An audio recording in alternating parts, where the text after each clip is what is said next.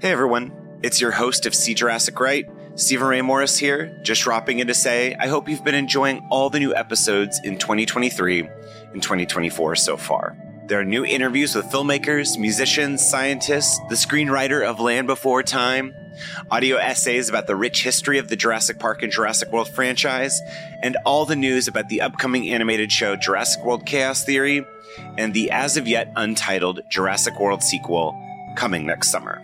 I really need your help supporting the show right now, and you can do that by leaving a tip and or giving a monthly follow on Patreon, patreon.com slash Jurassic Right. There are $1 and $5 tiers, but more is coming. Sharing the show, giving five-star reviews in Apple Podcasts, and liking and commenting on social at Stephen Ray Morris on Instagram and Twitter goes a long way to help boosting the show's visibility again online in this new era. I'm an independent podcaster, and your support is so important and means the world to me in keeping this podcast running. Link to the Patreon is in the show notes. Hold on to your butts. Thank you. And now on to the show.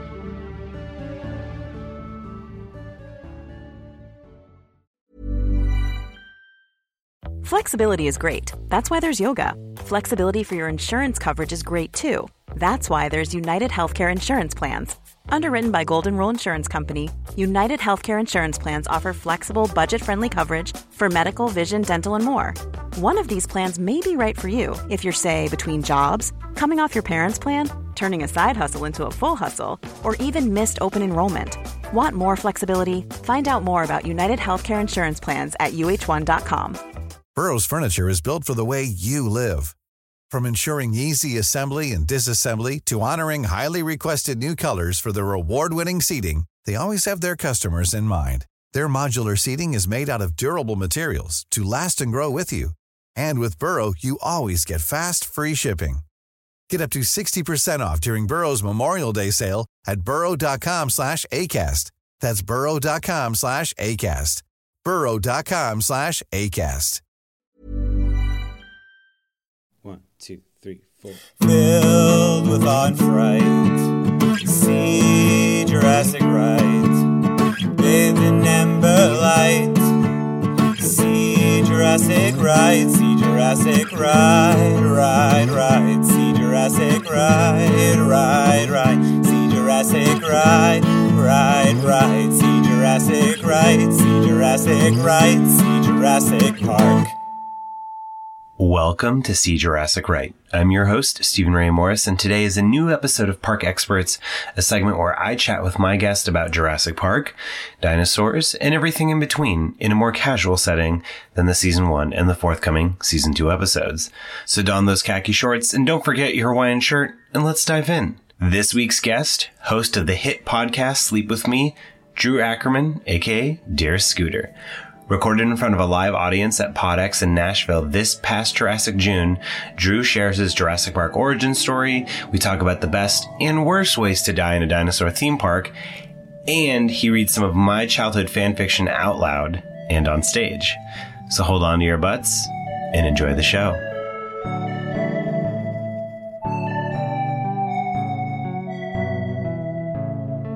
Yeah, welcome. Uh, I'm Steve Ray Morris. I'm the host of See Jurassic Right. Um, my guest today is Drew Ackerman, as you know from Sleep With Me, and um, I'm really excited to talk to him about Jurassic Park. And then after that, we are going to. I'm just going to announce it now so we can get excited for it. But when I was 10 years old, I wrote Jurassic Park fan fiction. Um, and I actually found it a few years ago in the attic at my dad's house. This is the original journal of it. So this is from 1997, so you know how old I am.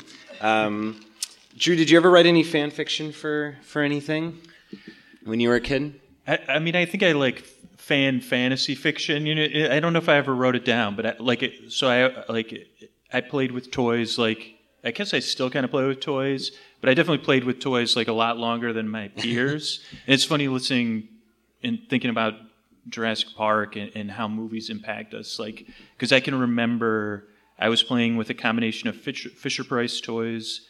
GI Joe toys and uh, maybe Transformers, and I was Okay. trying to reenact uh, the James Bond movie A View to a Kill, That's a very specific combination of things. and uh, that's when I realized people actually make these movies. Like I was like, holy cow! Like so, I think like I was always playing and, and like kind of creating my own fan fiction through like uh like play, playing with toys. And Oh stuff. well, yeah. I mean, I feel like that's how the life of a show or a movie lives on is if they make toys of it, and it's.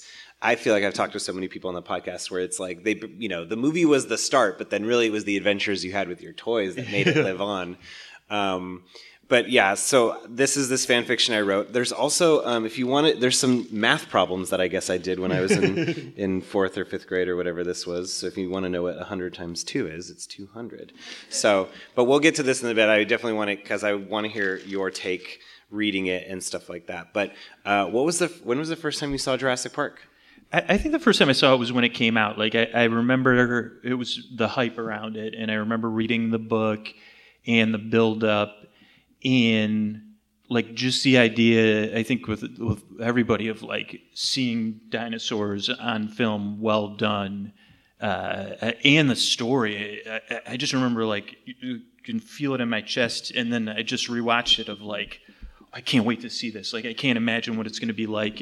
And then, it, I mean, and then the combination of the music and the performances. Uh, but it was probably that summer when it came, came out. I, I think. Oh, cool. How old are you, if you mind, don't mind me asking? I'm I'm I'm like uh, 45, so I was like, I, I, I would say I was like 12, but I think I was like 16 or 18 or something when it came out. But I mature wise, I was probably that age. Did you see it like? Did you see it with family or friends? Did you? Was it like a Friday night thing, Saturday matinee? I think I probably saw it like two or three times because Oh, awesome. Like, uh, so I probably saw it like I'm the oldest of six kids, and so my youngest brother, uh, who's like nine years younger than me, was obsessed with Jurassic Park 2. So we kind of shared it. So I probably saw it with him. Then maybe I saw it with my friends, and, and that was probably not as fun because you always have friends that gotta like be like, "Oh, this sucked." Yeah, you yeah. That Or was like- that was me during the village in high school. I was like, I went with a group of like six people, and, and it was like we all walked out, and everyone was like, "Yeah, this all sucked, right?" And I was like, "Oh, I guess I'm the only one who liked it." I don't know how I feel about it now, but um, wait, how many people saw Jurassic Park in theaters as a kid or growing up? I guess. Okay, we got a few. We got a few. Um, so. Uh, did you like dinosaurs as a kid, or was this more of like just wanting to see this this thing that people have been talking about, kind of thing? Yeah, like like so I can remember like so I went to a small school and we had like a tiny school library and there was like like we'd have to go there and like we're supposed to check out books and there was only two books I was interested in was like the one dinosaur book they had and the one pirate book they had. Oh, wow. And, and I'd look like be like like just page through those and then we had like we went to a garage sale one time and we got one of those giant coffee table like like natural history museum Ooh. like books with like the huge plates. I didn't even know what plates meant. I guess I don't even still know what it's like. Oh, plate forty five. But it'd be these giant, you know, drawings of dinosaurs and then like uh, paintings of them. And I can just remember like just look. I don't know. I just loved looking at it. Like I, I, I never. I don't retain knowledge in a good way. Of, so like the actual facts of stuff.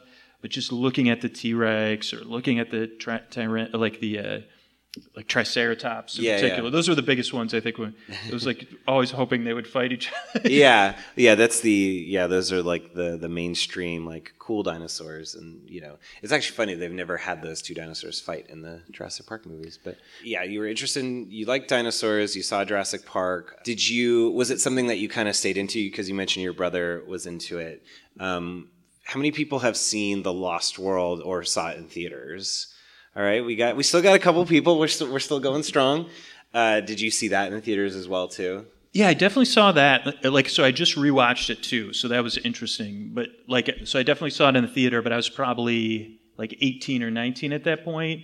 So like, I remember reading the book, and I think it, that was a really tough situation in general because it was like Jurassic Park was so good, and your desire, and I think we're seeing that play out now in, in, in other things of like once you have this expectation and this relationship with this thing, it's like.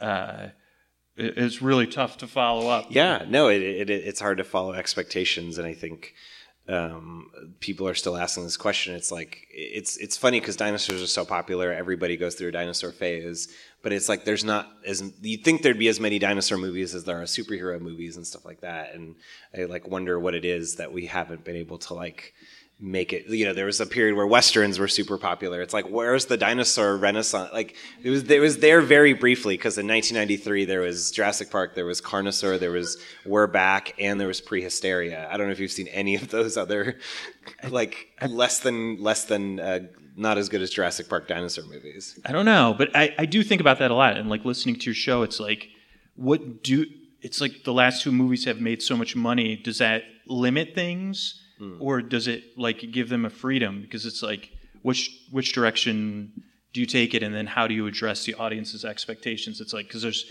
people like me that it's like, oh, I still want to see a little bit of this theme park gone wrong idea play out. But then there's like like how the last movie ended with the dinosaurs in our world, Yeah. and then the whole idea of like you know species sharing space from two different time frames. Like Yeah. there's so many ways. you- I mean, I wish you could get uh, the the everybody running Kathleen Kennedy and everyone Yeah. like to, to just take over Jurassic Park. And, Yeah, and yeah. no yeah she's busy with Star Wars um, did you see Jurassic Park 3 in theaters Uh, I don't know. Like like and it was such that's a, when it starts to trail off yeah, you know? yeah. yeah. I, I mean, it, this is another thing. I don't know if we talked about this, but like the idea that Jurassic Park is a movie, in the, as an experience as a movie, I think is important. Where I know Jurassic Park three, I probably have only seen it on like TNT or whatever Yeah. in chunks on like holidays when it's like oh, I can't take the. Okay, they're talking about politics. All the adults are talking about politics. Let me go in this room with the kids. Yeah. What are you guys watching? Uh, and I think it's even Jurassic Park suffers from that because when I sat down and watched it like as a film, I, I, I was like, whoa! Like, it- like it, it, took, it did really take me back. And then Yeah. even the Lost World, I, I really uh, did enjoy it. I mean, it wasn't what I would have wanted in, a- Sure, in a yeah. fantasy way, but like, uh, it, it, it was fun. Yeah, yeah. Wait, how many people saw Jurassic Park three in theaters? All right, well, we got we got one person. But I guess I, I just wanted to pull the first three movies. But when you rewatched it, like what kind of? Because I'm sure, like, again, we live in this era where we're kind of like rewatching these movies from childhood, and kind of it was so funny. My dad. Uh, he was listening to some some podcast where they were like going back and watching all these like classic movies, and he was being like, "Man, they all sucked." And it was he would, and then so he would like go and listen and be like, "Oh, was this your favorite movie when you were 13? Like maybe I shouldn't trust this as like, you know, the the sort of nostalgic glasses kind of thing or whatever." But um, you know, I think it just depends on the movie. But for you, like when you were watching it again, what were the things that like stuck out to you, or were you like, "Oh my god, this lived up to it," or or what were the things you were like, "Oh, I never noticed this before"? You know, like adult jokes in a kids movie kind of thing.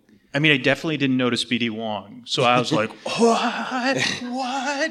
Like, it, so that was like such a cool payoff, and I'm just a B, big BD Wong fan, so it's like I was like, "What?" I, I mean, so my brain was like, and then I rewatched Fallen Kingdom, so it was like that was a super cool. Like, Yeah, it was it was it was funny when it's like I mean, Star Wars has this thing where it was, you know, bringing back, you know, Carrie Fisher and, and Mark Hamill and stuff. And then when they made the new movies, they're like, we're going to bring back BD Wong, you know?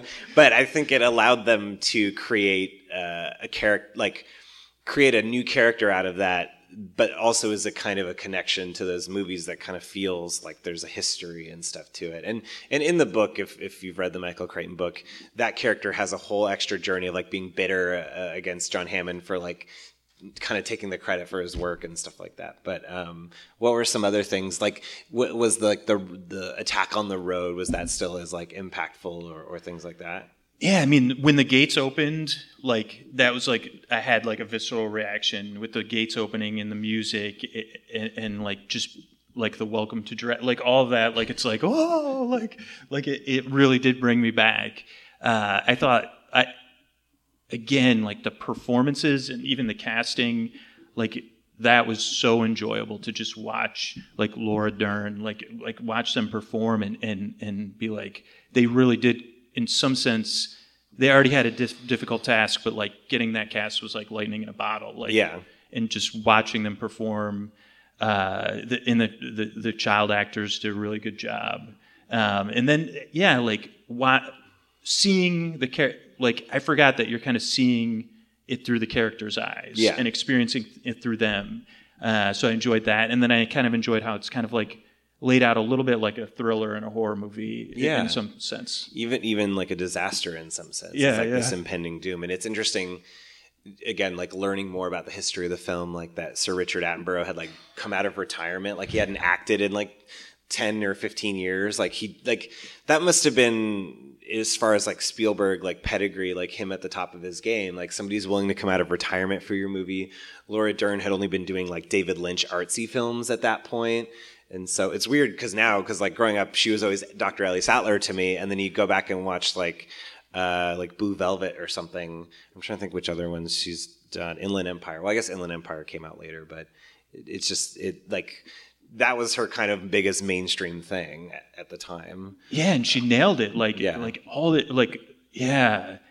And, and I mean, I thought the effects like I was able to suspend my disbelief again. Yeah. For, for the most part, and, and and really go along for the ride, and, and then kind of the the themes. Uh, yeah, it was Just it was great. playing the music again. Yeah, yeah. Uh, yeah, I mean, it's weird how the special effects like weirdly still hold up. It's, I mean, I think watching it a lot, I think I do notice things, but it's not. It's almost like with I think the Game of Thrones cup is like a really good example of something where nobody would have noticed it if people weren't already like, uh, if if there wasn't if it wasn't already things that were like troubling them about going on. I think it's that thing where like if you look at any IMDb page, there every every big movie has like hundreds of bloopers. You know, you can see the strings on the Dilophosaurus when the fans come out. Like you can see a hand literally on the back of one of the raptors in the kitchen. like, but I don't notice that stuff. I'm not paying attention because I'm so engrossed in the narrative. But then it's like everyone's like, "What are they doing to Danny?" And it's like, "Oh shit, there's a coffee cup." So I think with like Jurassic Park is a good example of a film where like I never notice the mistakes and and everything holds up for me because I uh, because the movie is so good. I'm not paying attention to that stuff. like it just sweeps you away. Yeah, like, right yeah. into the story. Yeah, I'm not. Yeah, I'm not paying attention to. I'm trying to think of another blooper. Uh, I mean, even like the Brachiosaurus, like its head goes through that. I'm sorry if I'm ruining Jurassic Park it, showing all these things that are like wrong with it, like the head going, like the CG going through the the tree. But um, did you wait? Did you? Uh, I'm trying to think of, to follow up on that. Um, I guess was there anything that maybe that didn't hold up for you, or that you were like, oh, that was weird. I never noticed that growing up. I mean, it, it, it- like Besides BD Wong. yeah i mean it, like it was a like i mean viewing it through the current like i was like oh there are, were some like problem, problematic things Yeah. like and i was like man like uh like it like, like so it was just like interesting seeing it through that way of like oh like things have changed about how people treat one another and stuff um, so that kind of like pulled me out of the story a little bit but just because i'm watching it from from this this current Yeah. moment And so you you said you watched you've watched them all now at this point, right? yeah so in preparation Thank and, you. i mean this is like He's so prepared. I'm so appreciative. I mean, it's also like in preparation and frustration. Like, it's like I watch like uh, so you can get a free five or seven day Starz uh, uh, if you sign up and then cancel. Like, so I sa- I watched uh, st- Starz. I watched uh, Jurassic Park and Lost World. They didn't have Jurassic Park three, and I was like, uh. so then I watched um, Fallen Kingdom. nice. Yeah, I, I figure we should talk about it now. Uh, Look, I got these slides for these. You know just for a little visual representation. But um, yeah, so the latest Jurassic Park came out about a year ago. Uh, this June, Jurassic World: Fallen Kingdom. How many people have seen Fallen Kingdom? Oh, cool, awesome.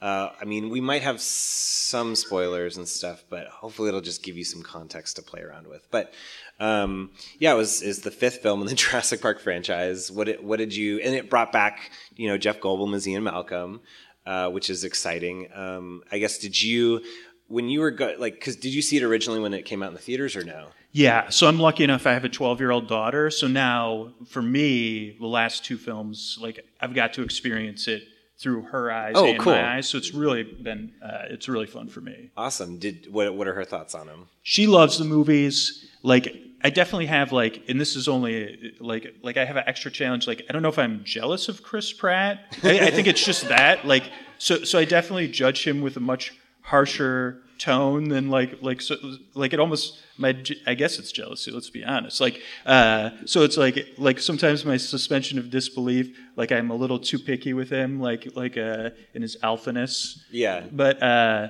yeah, I mean, I, I think they're both really fun movies. Again, I'm kind of like obsessed a lot of times with the mechanics of what would, how would you build a, a Jurassic Park? What could go wrong? Yeah. like and just seeing what like and then how the choices are made. I think Fallen Kingdom was just really fun and and how it was like it actually was interesting watching Lost World and then Fallen Kingdom because the the the way the story segments are laid out is like a little bit similar. Yeah, it unfolds in a similar way. It's it's Fallen Kingdom is is about rescuing the dinosaurs from from a volcano that's about to explode and destroy the park. And uh, I like. I mean, I'm wearing a. It says "Save the Dinos" because that was what I liked about the film, kind of taking an environmental sort of, you know, animal saving stint, which I thought was like pretty original as far as like the sequels go as far as a concept i mean yeah they in lost world they wanted to like leave them alone but in this movie they're like oh oh crap the island's being destroyed we have should we save him? should we not and i like that idea of kind of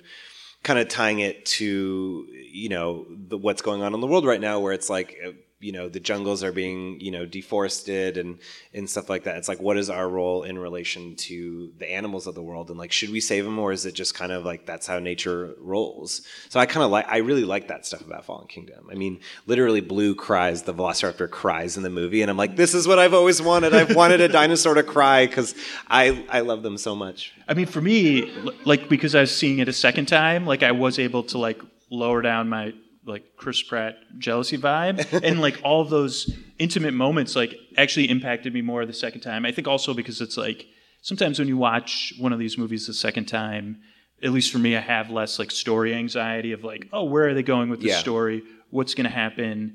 And I, I don't know. I'm trying to unpuzzle it one step ahead of them.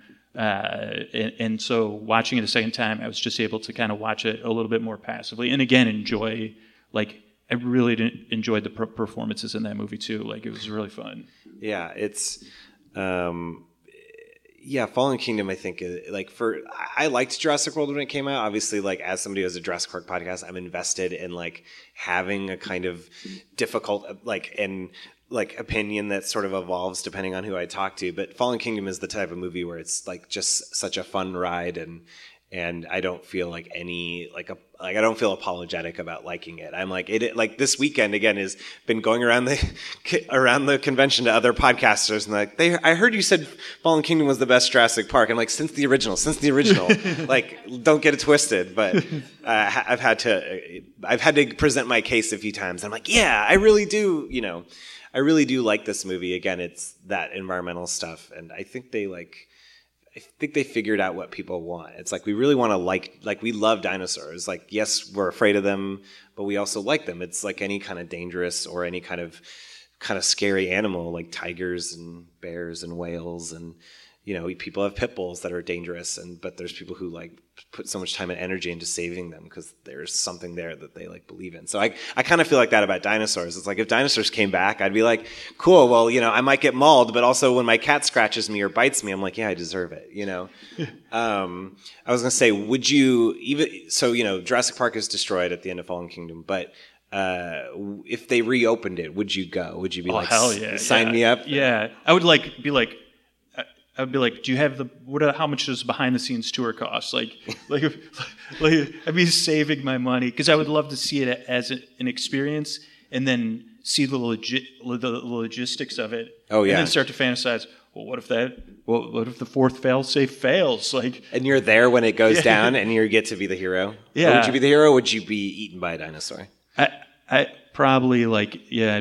I, I hope I wouldn't get stepped on. Oh, okay. I mean, I wouldn't mind getting hit. Like another cool thing is like it has volcanoes. Like so, I, I would love to get like killed by a volcano. you get swallowed up when you're running away from the volcano. yeah, or like the like the lava. Like I think that would be a pretty quick way to go. Like getting overwhelmed by lava. Like Yeah. if- as long as it's a big wave, not a slow. I guess no, maybe it wouldn't be good. Yeah, you're just there's a dinosaur also getting swallowed up, and you're both, and it's just giving you a look of like, why us? You Maybe know, then we could have a moment like you're saying, and we like hold one, like comfort. you're like another. holding on to a di- Yeah, like yeah. holding on to a Stegosaurus as you both. in like I'm warm blooded, like so it's like we like uh Yeah, you have a bond. Yeah. I think so.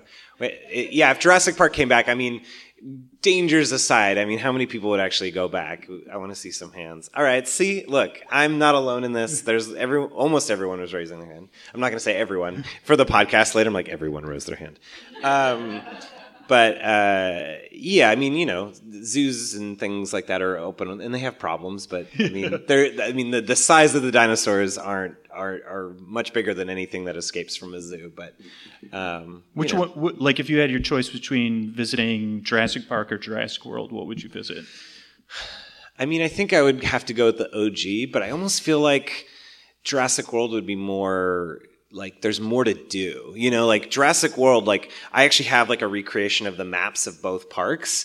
And it's like you look at Jurassic World and you got Margaritaville. You have there's a Starbucks. So my little Starbucks phone thing would work when I go to Jurassic World. There's the Cretaceous cruise where you get to go like kayaking and stuff. Uh, you know, you get to see the Pteranodons and the Aviary, um, you know, the T Rex, Gallimimus Valley, and the Gyrosphere hamster balls. There's a lot to do. Whereas, like, like Jurassic World, you'd want to split into two days, whereas like Jurassic Park, you probably get done in a day.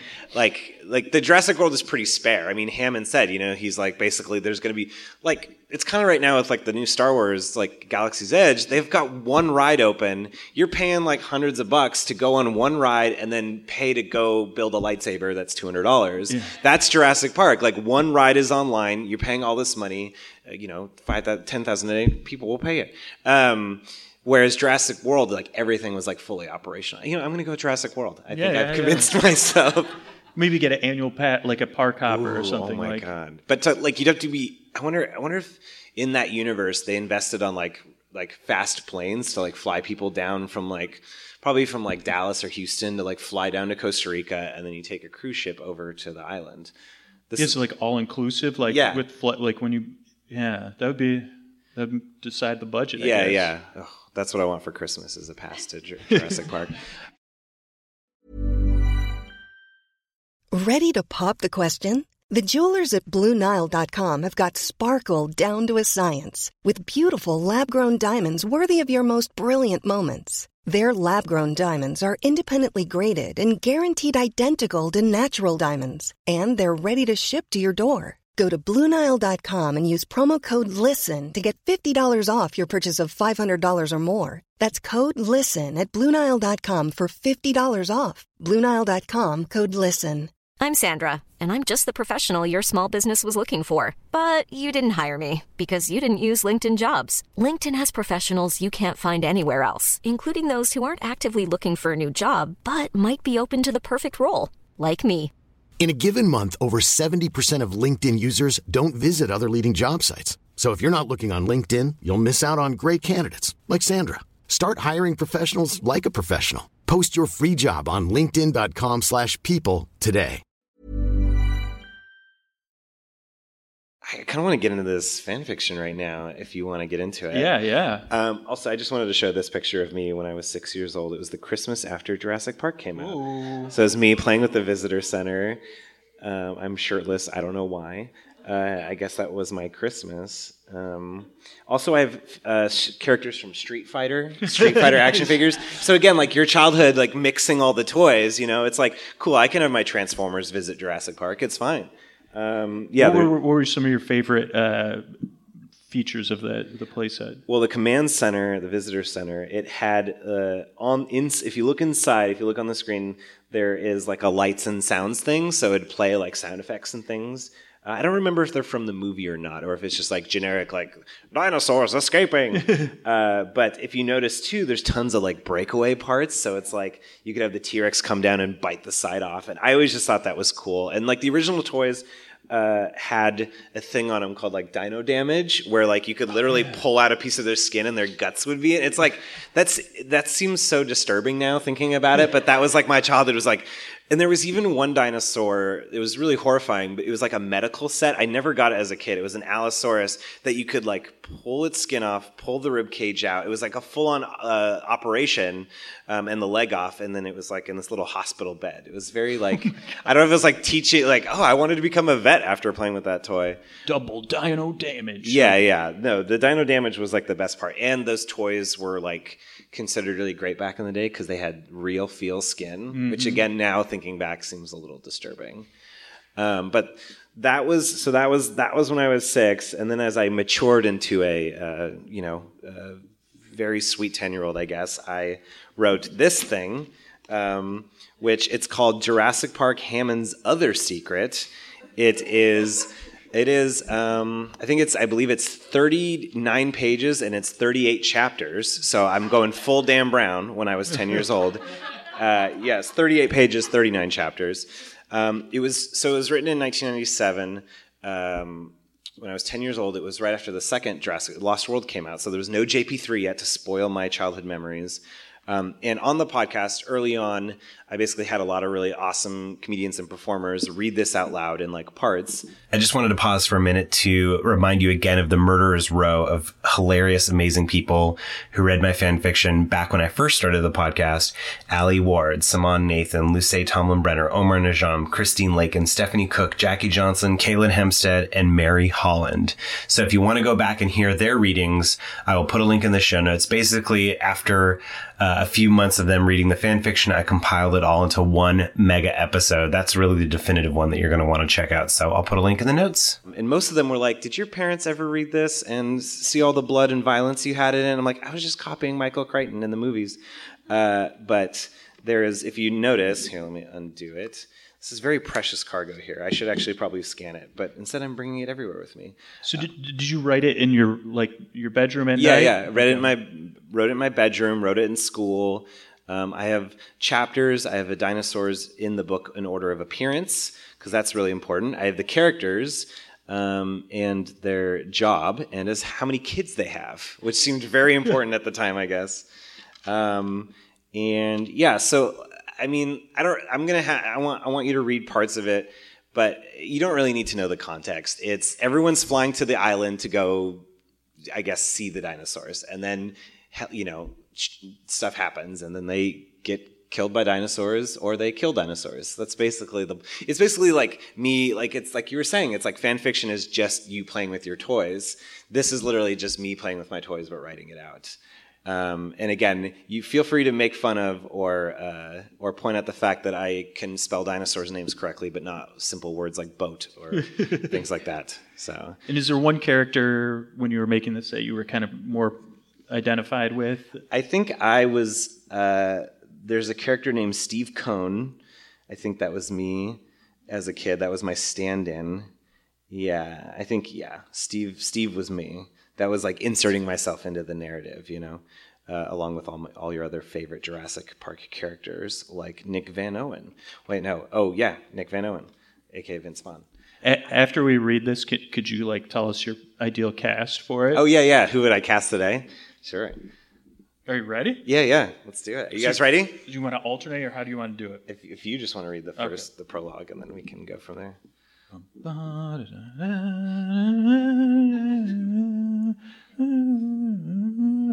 Two hikers, Johnny and Mike, were walking on an island, Isle Genara. While they were while they were hiking, Mike heard a noise. Mike said, "What the what the heck is that?" John said, "I'll go see." Johnny was walking the jung- walking in the jungle when he saw saw it a weird creature with a sail on it. Then he realized it was a dinosaur because at home his son was a dinosaur whiz. But that wasn't important right now. He started to run, but it was too late. He felt as if his back was snap. Oh God! His back was snapping as he screamed. Then blackness. Mike heard him scream too, but then a growl. So Mike ran away and went back to his boat. His boat was named Boet, boat B O E, and sped off. One, the letter. All right, that was that was amazing. Um, uh, yeah, it's that was the thing of like going back and having people read it because again, it was that thing of like you're reading it and it was like for the first time I was hearing it, it was like, oh, this is violent. oh, and it only gets more violent. But you really can't. Backsnapping is like a key of any horror or thriller movie. Yeah, right? and, and yeah, I'm not saying like I'm like blaming the movies or the things that I watched as a kid, but it's it's almost like it's almost to say that like there's no I'm just I don't like it's just funny. This was as much of a rediscovery about my childhood self as it was as it was anything else. So I don't know. That's cool. Um, and then if you So we'll skip ahead. Everybody's going to the island. Everyone's meeting. We're having all our classic characters come back. Dr. Ellie Sattler, you know, uh, Dr. Alan Grant. We got John Hammond. We got the kids, Lex and Tim. You know, but we also have, you know, Nick Van Owen. We have uh, Nick Van Owen's brother, Robert Van Owen. We have Sarah Harding's, uh, you know, is played by Julianne Moore. We have uh, uh, her brother, Josh Harding. So it's like a really big family affair. Um, oh yeah, if you want to read this. So it's again, everyone's prepping to go to the island. I'm pretty much just rewriting Jurassic Park as a kid, but um, yeah, it, this chapter is called Vehicles. But if you want to tell them how it's spelled, This is definitely how I would spell it too. V H E I vehicles. Is that a noun? Vehicles. V H E I L C L E. I can't even spell it. It's L E C L E S. Vehicles. right? Look, when you're 10 years old and you're trying to sound it out, um, yeah, if you wanted to read that. Okay. Sparks flew everywhere as workers were fixing and painting on the three brand new exploration land vehicles. Tinkering noises were heard here and there. And Henry Perf, Perf, Perfed of the operation was shouting at every worker Jeff, do it right. Will, no, no. Put it crosswise. Ow. Ha, ha, Ian Sp- Spare, Nick. Uh, oh, oh, ow. Hi, Ian, S- Sarah, Nick, Ellie, Tim. How are you doing? Just fine, they said as a group. They said, I wish we had more time, though. I, w- oh, I wish we had more time, though, to test these things. Dad! Someone shouted. It was Kelly, Ian's 16 year old daughter, who said, Can I come too? Ow. Oh, those are other. Ow, man. Well said. I had additional noise. I don't know if I was planning to make this into a movie or something myself, but This is bringing me back to Lost World now. Well, Ian said, all right. Uh, I, I bet we won't even see dinos. Then Henry interrupted. Come on, we got to get to the plane. We got a plane to catch. We'll meet Hammond and Grant at the airports. it's really just kind of like a, you know, like a all stars reunion sort of Yeah, this is adventure. awesome. Um, yeah, well, and I was going to say, just to point it out, there's, I mean, no punctuation, no, just just the mind of a kid who probably should have been diagnosed with ADHD. So um, that's how we're going to go about it. Um, I think we can just skip ahead to get to the action. So we got the super. So we have the super team. Yeah, we have the super team. Everyone, the, the plane crashes on the island. Everyone's kind of spread apart and just trying to get back to each other. It's, again, it's this thing of like, you know, in fiction, there's so many coincidences. So this island is supposed to be in the middle of the, you know, it's the third island filled with dinosaurs. And everyone, like, it's now just like a party, like just people whizzing. Wait, why is my brother here too? Like it's the most coincidence of, it's like the Brady Bunch, but with dinosaurs. And Isle Janara is like a, a third. A yeah, third, it's the third island. So we have so Sarah gets split up. Sarah Harding, as played by Julianne Moore, uh, in this book, um, is on her own, and she's walking to try and find her way back to her friends. Sarah was walking in the forest when she heard a growl and a snarl. She looked through the foliage. She saw three velociraptors tracking a juvenile T Rex. She worries about it, so she runs into the clearing and she shouted, Hey, I killed your mama! The raptors start coming to her. She fired a missile at one of the raptors. it's, it gets Close your eyes for this one. Its bottom torso exploded. Guts and blood flew everywhere. One of the raptors ran away, and another stayed. She ran. She ran too and grabbed its, its tail and dragged it. She got out her, she got out her sawed-off shotgun and shot it a couple times. She punched it in a tar pit. Just before it sank into the ground, it bit her wooden leg, and it was made th- that was made out of twigs and ace bands, ace bandages, and to tape together and f- f- with some cloth. Then, but then, but then the raptor snapped the twigs, and she fell on the ground. She started to pull it back, put, put it back together.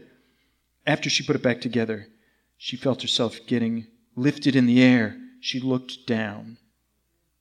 It was the juvenile T Rex. It smiled. That's exciting. I know there's a lot happening. Oh yeah, there's one one. I wasn't good with the page economy. It smiled at her. It lets her down, and then it walks away. She stares in wonder. That's yeah. In my mind as a kid, I'm just like hearing this, just scribbling. Um, yeah, uh, I don't. Again, it's so violent, and I have no idea where that came from.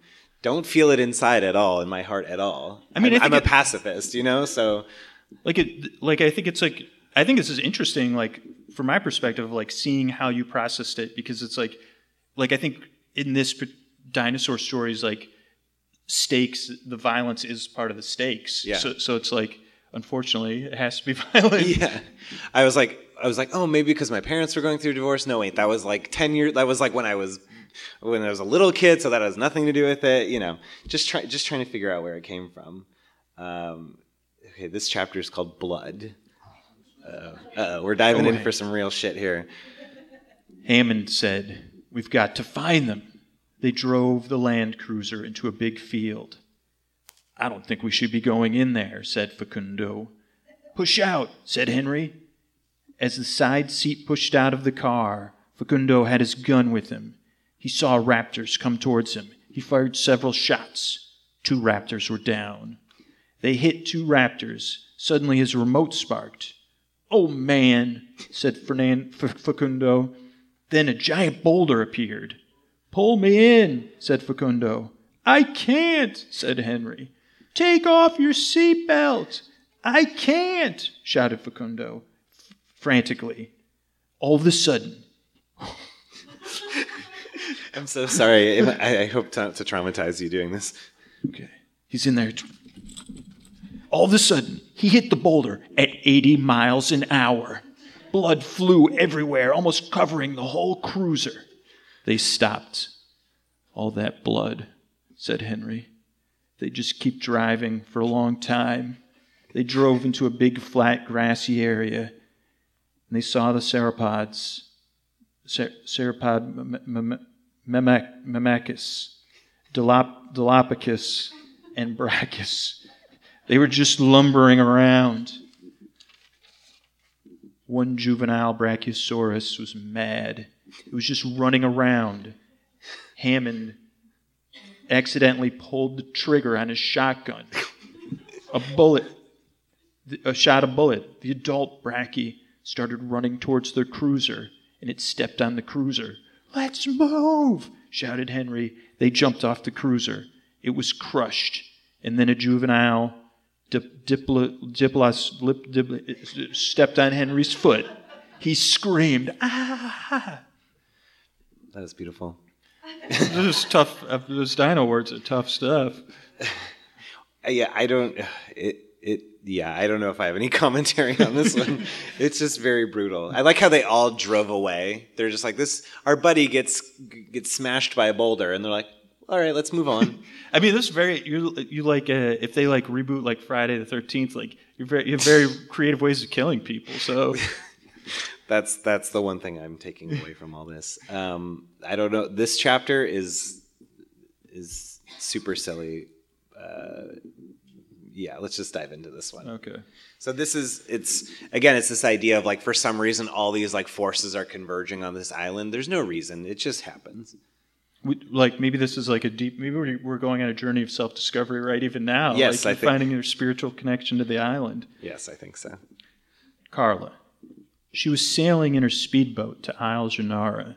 She complained to her serv- servant, I wonder what that husband of mine is doing on this island. I don't know, said the servant, whose name was Matt. Matt the servant. will be arriving soon. Where's the roads? Carla said. I believe this is a deserted island. Why would my husband go here? she asked won- wonderingly. I don't know, but we'll find out soon, said Matt.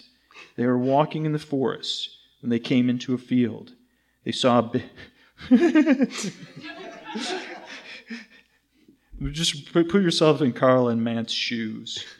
I was going to say, I think Carla would be played by Paris Hilton. Ooh. Um, and I think Matt, let's just have him be Matt Damon. Oh, cool. Just Matt Damon the servant. They're walking in a field, just, you know, biding their time. And then, they, oh no, I lost my spot. It, it, it's probably really hard to keep your spot because it is just a wall of text. They came into a field. They saw a big boulder and a lot of blood. My husband! Carla shouted as they ran up t- to a twisted body. Oh, that's right. Facundo is her husband. Okay. It was- she- she's Carla Facundo, and then yeah. Ah. It was missing the head. Carla was looking for it. This is where my true crime interest came from, I guess. Uh, She was looking for his head. Carla was looking for it, and she said, Hey, it's his wallet, she said as she was stuffing it into her pocket. They went back into the forest, and t- suddenly two Salafis jumped out of the bushes. Then Matt said, Oh, we've got to go. He ran away out into the forest. Carla got out her handgun, but before she pulled the trigger, the Silos jumped on her. She screamed, Ah! She cried as a cello, cielo, cello tore her stomach open. Her intestines spilled out. She pulled the trigger of her gun. It hit a Cello in the head and it fell to the ground. The, the other bit her face. She screamed in pain. Part, part of her face was gone. oh, Jesus. She ran into a stego herd. She startled the adults. They started swinging their tails. One hit her. The spike went right through her. The body was stuck on the tail. Then the copies jumped on the body, and still the stego shook hard. The body flew. It hit a tree, and the tree crushed it. Fifty feet away, a T Rex and her babies were just lying around. when a couple of copies flew into the nest, and then the quickie got out and ran away. Oof, that was- tried to end light on that one, but it didn't really help at all. Um, yeah, at this point, I think my friend Luce, who was reading this for the podcast, she was, oh no, you know who, who read this originally on the podcast? It was Christine Lakin, um, who used to be on Step by Step. She was, I worked with her for a while, and she read this, and she was like, well, th- thanks for coming, Stephen. Uh, I think you shouldn't. This it's been great working with you, but uh, I think we're gonna have to part ways. no, uh, yeah. That's a lot of. Scr- I mean, like, I guess if you're you're you're a performer or actress, you're like, okay, well, at least I get to like die like in multiple. Like, there's multiple killing blows. Like, Well, I think it kind of prefigured Jurassic World, you know, where they uh, it was Katie McGrath's character where she got picked up by a pteranodon, thrown in the water, then eaten by then then eat, picked up again, and then like was drowning and then eaten by a mosasaur. I think I just I think we just realized where Colin Trevorrow's brain is at. It was he was very much in this mode of like a ten year old when it came to to killing. are you sure this wasn't leaked? Like, this wasn't leaked out? Like, you, you might have like an IP claim. Yeah, I have a lit, like lit, uh, lit, liturgy or something, like a uh, legit claim to the Jurassic World script. Um, yeah, that was very that was very violent. It was awesome. I thought it was awesome. um, I think maybe we'll do like one more part, and then maybe open up to some questions and some other fun stuff. Um, let's let's let's get Ian Malcolm in here. You know, um, yeah. So this is groups. So again, it's this thing. Everyone's crisscrossing the island. It's like, hey, you're here. Hey, you're here. It's like running into somebody, like running into your friend from high school when you visit your hometown. Except this is on an island with dinosaurs. All right, groups. Ian woke up. He was dizzy from the crash. He started pushing the Jeep up. Up. He crawled out underneath the Jeep. His arm hurt bad. He looked at his arm. It was all bloody. He wiped it off. And then he ripped a piece of cloth off and tied it around his arm, tight. Then he started looking for Alan, Ellie, Tim, and Kelly. He couldn't find Tim and Kelly. He was sad. He cried, he cried for a little bit. Wait, really? Does it? yeah, yeah. yeah. He was he was sad. That that that, ugh, that at least shows a little bit of sensitivity. This gives us some range for him too. Cried for a little bit. Then he started looking around, looking around for Alan and Ellie. He found Alan all crumpled up in a corner next to the jeep. Alan was waking up. He said in a shaky voice, "Mommy?" "No, it's me, Ian." "Oh," said Ian. Or, Alan said, "Come, let's look for Ellie," said Ian. Don't worry, I'm right here, Ellie said. Ian and Grant spun around. Where Ellie, there Ellie stood, her forehead was almost covered with blood. A small piece of glass and a small piece of glass. She pulled it out. Blood gushed out of her head. Blood gushed out of her head. She quickly got out a bandage and put it on her head. Don't worry, I'm fine, Ellie said. Hammond and Henry were stopped in the road because of foliage. I like you. You really like foliage. I Yeah know. Oh my god. Because it's an important part of Jurassic Park. The foliage was moving around. Go outside, Henry, and see what it is, said Hammond. Do I have to? said Henry. Yes, said Hammond, and take a weapon, too. Henry got out a gun, and then he hopped out of the trailer and came. Cl- it's not going to be good, so just. I, I, uh, I can tell you. Got out of the trailer and came close to the bush. Still more leaves and bushes swayed. He fired a shot. He heard a woman he heard a woman's voice. Ow! Who fired that? She came out of the bush with two men. He recognized one of them. It was a math, mathematician named Michelle. Uh, It's good alliteration. I love it. It like mathematician named Michelle, who he just shot in the arm. love at first sight here. Wa- Watch where your gun. Watch where your gun. said one of the men. Are you with Ian Malcolm and Nick Van Owen? asked the other man. Yes, said Henry. Well, I'm Jay, and this is Michelle, and this is Robert, he said. Me and John Hammond are looking for him and his group, and right now, so just hope, hop in the trailer, and we'll be right on our way. Nobody got killed there. I know it's very sweet. I also just realized too, reading this is very strange, just because I faint at the sight of blood now as an adult, and I wonder maybe I was just like working through something here.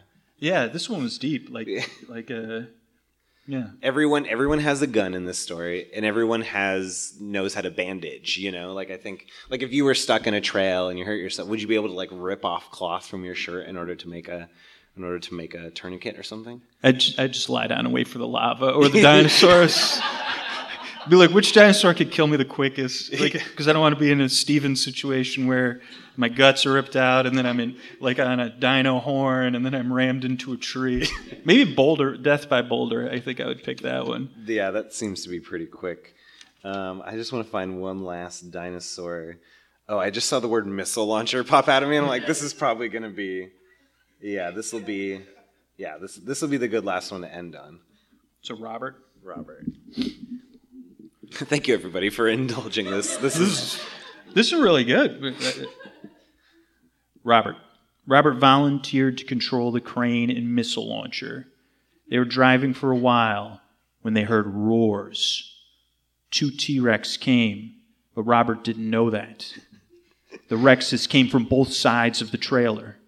Robert was focused on his right. He was about to fire the missile when the Rex on the left grabbed Robert by the head and shook his body around, and the others started towards the body. In the trailers, Ellie, Ian, Grant, Michelle, and Jay watched in horror as they fed on Robert. The dinos seemed not, to not like the taste of Robert, so they threw it at the trailer. this is like whatever we had for lunch. Like Robert shattered against the back of the trailer. Everybody started walking to the front of the trailer. It was a while when they got back to their. It was a while until they got back to their senses. Then Henry said, "There's a boulder. There's a boulder yard ahead of us, and we can't go into the forest, so we're going to stop." Ian, Michelle, and Ellie ran to the front of the trailer. Ian said, "John, we have to stop. There's a boulder yard in front." He never finished his sentence. He looked in front of them. A big boulder. You like boulder yards, eh? Like a big boulder yard was was only a, a few feet ahead of them. Let's move! shouted John Henry. He and or he and Ellie were lucky, but Ian and Michelle weren't fast enough. The trailer hit head on, smashing the front of it to scrap metal. Pieces of glass and metal flew everywhere. When the trailer stopped, Ian and Michelle only, only suffered minor cuts. But, Ooh, a twist. this is deep. but, but Michelle had a small gash on her arm. Ellie and Henry took the first aid kit and started patching up Ian and Michelle. They had to find the they had to find the boat quick because they didn't want to. okay, let's go back to the first aid kit and started patching Ian and Michelle up. They had to find the boat quick because they don't want to die.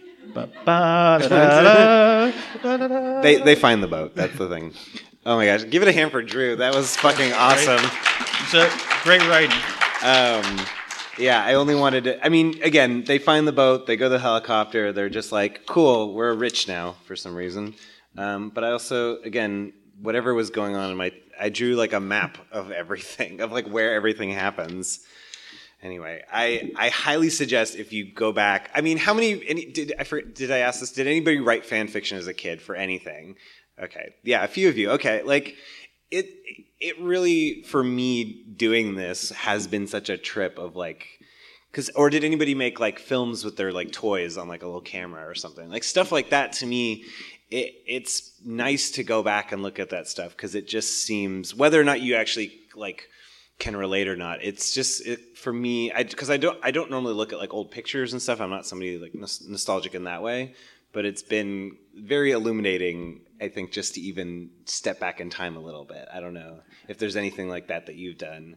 I don't. I mean, I just love like. I, I mean, it, was really fun to read it, but like, like thinking about like that. There's like this different level of suspension of disbelief and this different level. It's like as an adult, you kind of look at it like fandom or interest, but it's like when you're a kid, it's like you know it's not real, but you're able to descend even deeper, like into the story or into that world. I mean, I think it is a testament to like the book and the first movie that you know lesser le- lesser things like don't draw us in so deeply, and and then I think on the other side of it, it does add this difficulty in sequels or new new worlds because it's like we've already developed this like such a deep relationship like outside of the films. Like i mean i think that is like what's been tough like with game of thrones is like something similar to that. But like uh, i think it's so cool. I don't want to use the word purity but it's like this like wonder. I guess that's the right word. It's like this it, it- i don't know. It really is breathtaking like to me. Like it, it, it like reminds me of why we all make things and like why we like podcasts. Yeah, just it's just that kind of. Uh, I don't think I was when I was writing this as a kid. I don't think I was like thinking what people were going to think of it. Near, especially not 22 years later, which is crazy. Um, I guess I want to just open it up if anybody has any like questions or just Jurassic Park thoughts or things like that. Yeah. Okay, so now that dinosaurs have been unleashed upon the world, what are your hopes for movie six? Yes, for Jurassic World 3. I, I hope. I, so there's an artist called, I think his name is Simon Stuhlberg or something. He does really awesome paleo art. All right. It's actually Simon Stålenhag. He's a Swedish artist who creates some of my favorite modern paleo art. He's done more naturalistic stuff for the Swedish Museum of Natural History, but it's the more atmospheric art, the meeting between dinosaurs and man, that inspires me when thinking about what Jurassic World 3 could be like. You can see his artwork, or you can follow him on social, uh, on Twitter at Simon Stålenhag, on Instagram, Simon underscore Stålenhag, or you can go to www.simonstalenhag.se. and it's just the kind of stuff where you just see like a dinosaur like um like a like a duck-billed dinosaur kind of thing like chilling on a farm like on a ranch or it's like those kind of things where it's like regular life but then there just happens to be dinosaurs just like any other wild animal. I think of like dinotopia if anybody's familiar with that. Like to me i'm like that's where i'm hoping that they're heading. I don't think they're going to get quite as like because like dinotopia was like steampunk victorian dinosaur stuff so i don't think it's going to be quite like that james gurney stuff but i'm hoping that like I think people, I think I just want to see like life with dinosaurs as if it was normal or something like that. I don't think it'll be quite that way, but I hope there's going to be some like element of that. And then I think I just want to have all the original people come back because like Laura Dern has like basically just every time she does an appearance, she's just like Jurassic Park, you know, and it's like Laura, you're coming back. Don't lie to us, you know. Uh, so that's kind of my two big hopes. Is there anything you've had any thoughts about Jurassic World three post, you know, Fallen Kingdom? I mean, I, I guess like for me, it's like tough because it's like, what would I want versus what's realistic? Like, I think it would be cool to see a version of it. I guess not the third one, but if there was like this extended Marvel style universe of, of like, like uh, like battle royale, like Escape from Las Vegas, where it's like they just drop people in there, like and that's where all the dinosaurs are. Oh my god! And it's like uh, like the dinosaurs have taken over Las Vegas. See, I've, I'm still writing fan fiction. Yeah, yeah. so like something kind of like the right kind of not ironic camp, but like true fun camp like yeah. style. I mean, yeah. I mean. Uh, I mean, that's where they were at the end of, and there's a Margaritaville in Vegas, so we know that they already have that Yeah, connection. yeah. So they could just hole up, and there's just people holed up in the Margaritaville in Vegas It could be like dinosaurs. Thunderdome, Thunderdome or something. Like Jimmy Buffett's the announcer. Like tonight's contestants. Welcome to Jurassicville, you know, or whatever. Um, it's funny actually. Uh, you know, I did this as part of the show, and I have fan fiction when I was a little bit older, but it doesn't feel as like pure to me. But one of the ideas was I was obsessed with Survivor in high school, so I was like, what if they had Survivor, Isla Nublar, or like you know, it's like on an island, li- outlive, outlast, outplay, or whatever the thing is, and then it's just with dinosaurs. Um, and that would be fun too. I would still watch that. Um, any other? Yes. Uh, I think that the Velociraptor kitchen scene from the original Jurassic Park is one of the great like feats in cinematic history. It is like one Yes. of the most sensible things ever filmed. Am I right? Yes, Yes. you are correct. well, it, I mean, it's it's truly something that you see filmmakers. I mean, Steven Spielberg even kind of redid the scene in War of the Worlds, but it was with the alien like probe thing and stuff. So, I mean, it's just it's kids in peril, and it's that perfect balance where the, also the kids are like perfectly. It, they're not overpowered. Like it's believable. Like Yeah. you you can really put your like as a kid the idea of like pulling down the thing to like trick the raptors like that's something that as a kid you would have thought of like i, I don't think i think jurassic park is the perfect kid movie or like the kids are perfect in the original because they're empowered but they're not like overpowered i think it it, it still holds up like they're scared but they manage to do things you know to make to survive Yeah, and that Um, scene you could totally put yourself like because I just watched it. It was like I, you could feel your hands on the floor and everything. Like like and be like, oh, what? Which way should you go? Uh, Yeah, Yeah. exactly. Uh, I think we have to end, but if there was one more, one more quick question.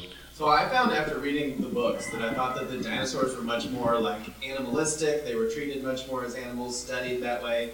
And I have the theory that in the third movie, when Dr. Alan Grant is speaking to the, the students, he says, What John Hammond created were genetically altered theme park monsters, nothing more. Perfectly quoted. I think that that is like a callback to the filmmakers in the third one saying the first two movies were kind of bullshit in the way they treated the dinosaurs. I don't know. What do you think about that? It's like because they did, you know, they looked at the Velociraptors in the third one much more as like mothering, caring. Yeah, I think. It, yeah, I think there's an element of them trying to, you know, Jurassic Park people like because there's the educational element of it that we, you know, we saw dinosaurs for the first time. So I think the sequels have kind of grappled with like literally the representation of dinosaurs on screen. So I think that JP3 was like still figuring it out. Um, yeah, they're, they're still figuring it. out. I think that they also Grant was like suffering from PTSD uh, from surviving. I mean, literally dreaming of raptors. You know. So yeah, that's my thought. Um, I'm not qualified to answer that question. well, I wanted to thank everyone for coming. I really appreciate being here and sharing this adventure. Again, give Drew Sleep With Me one last round of applause for his amazing read. Um, uh, yeah, thank you. Uh, hold on to your butts. Life finds a way. All that good stuff. Um, and yeah, if you want to say hi after, um, I'll be right here. So yeah, thank you guys.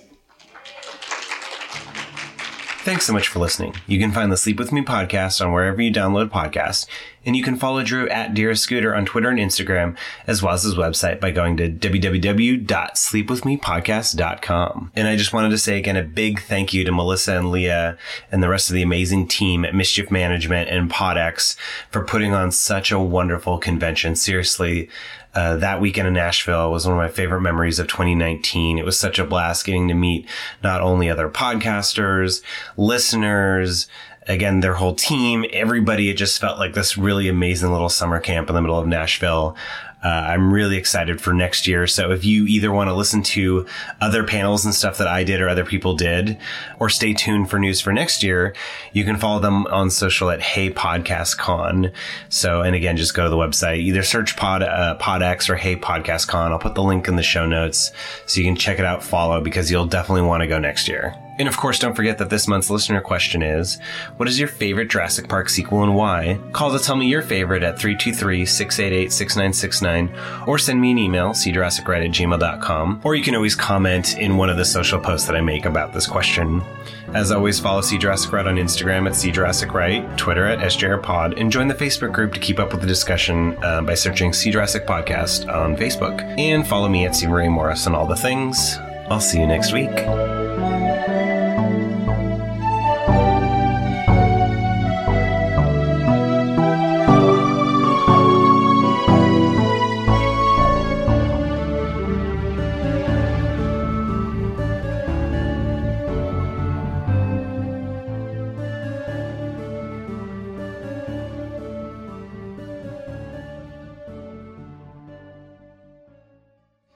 I just want to like let this play out for a minute. Uh, no, it's uh, welcome to the See Jurassic Right panel or pod, live podcast. You know, whatever, whatever, all the all the things that it's named.